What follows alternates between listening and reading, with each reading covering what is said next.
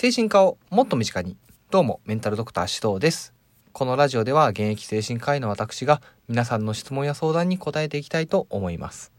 テーマはコメントからピックアップして取り上げる予定なので、質問やご相談は随時お待ちしております。今回のテーマは、人はどうして不倫をするのかということについてです。まあ、ご存知の方も多いと思いますけれど、先日ですね、お笑い芸人のアンジャッシュの渡部さんが複数の女性と不倫をしていたということが報道されました。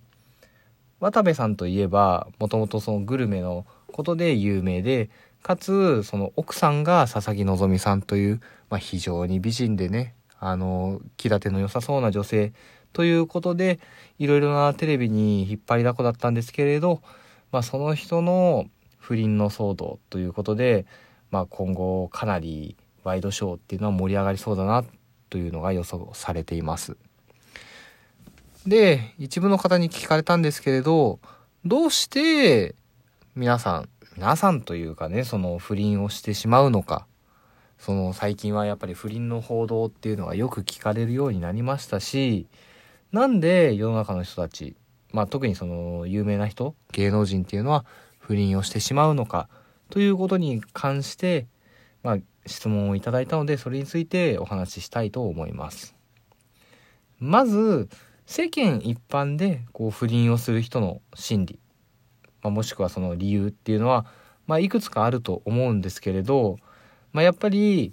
まあ、多いのはその夫婦関係が、まあ、少し、まあ、冷めきってしまっていたりとか、もしくは別のことに刺激を求めてしまったりとか、あとはセックスレスになってしまったりとか、まあ、いくつか理由はあるとは思います。まあ、ただ正直言うと、その決まった理由とか決まった心理っていうのはないんですよね。それはやっぱりそれぞれの家庭によってそそのその人たちの事情っていうのは様々ありますしあとはその不倫をする側とされてしまった側のその立場によっても全然違うのでだからこう一つの心理とか、まあ、こういう理由があるっていうのを特定するのはまあ正直難しいかなと思います。まあ、例えば今回渡部さんの件で言えばそのまあもちろんその不倫をしてしまったのは渡部さんに非がありますけれどお互いの夫婦関係がどうだったのかとかその不倫をした背景にどういったことがあったのかっていうのはまあ正直僕らが知る由もないし、まあ、そこはやっぱり夫婦の間の問題だと思うので、まあ、そこにこう第三者である僕たちが伺いを立てるというか詮索するっていうのは、まあ、野暮じゃないかなとは思います。なのでその人はなぜ不倫をするのかって言った時に、まあ、正直細かいそれぞれの事情に関してはわからないっていうのが正解じゃないかなとは思います。まあただそれでもその不倫をやめられない心理っていうのは、まあ、ある程度ちょっと説明がつくかなと思っていてでそれを考える時に分かりやすい例えが依存症の人特にあの違法薬物の依存症とか本来は許されてない行為による依存症っていうのが、まあ、不倫を続けてしまう心理に近いんではないかなと思っています。まあ、違法薬物の依存症でもそうですけれど本来は、まあ、1回でも使ったらいけないものなわけだと思うんですけれど不倫だって、まあ、結局結婚してる段階で他の女性と、まあ、体の関係を持つっていうのは、まあ、どう考えてもやってはいけないことですよね。1回であっても2回であっても変わらずいけないことだっていうことは皆さん知っていると思います。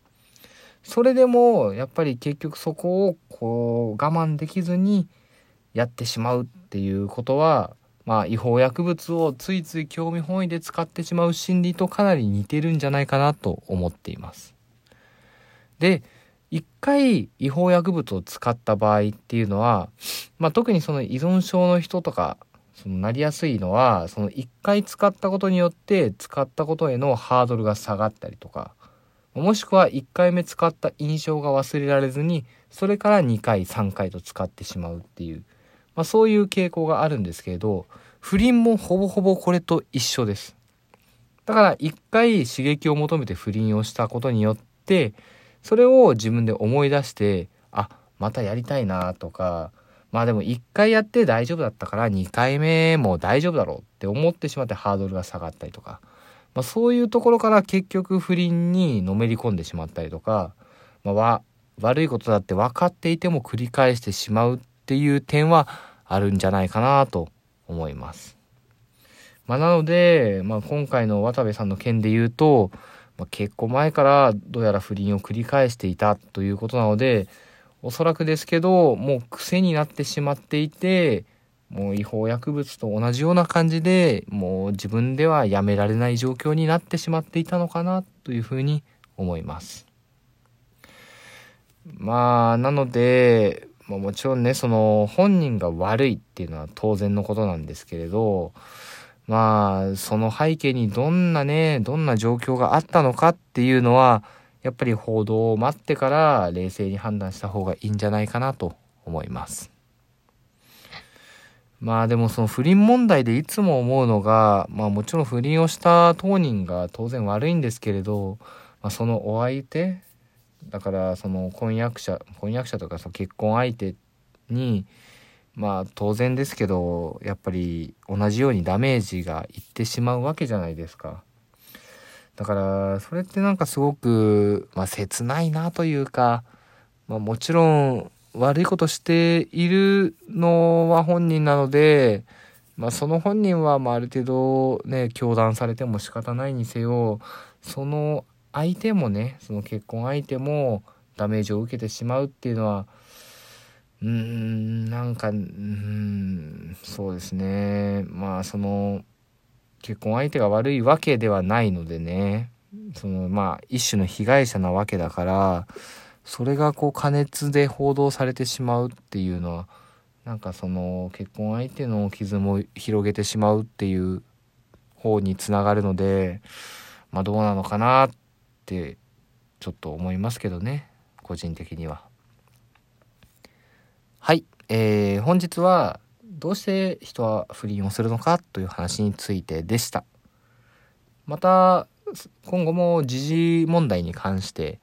気になったこととかをお話ししたいと思いますので是非ねあの登録、まあ、フォローだったりとかあとはいろいろリアクションをねしていただけると嬉しいです。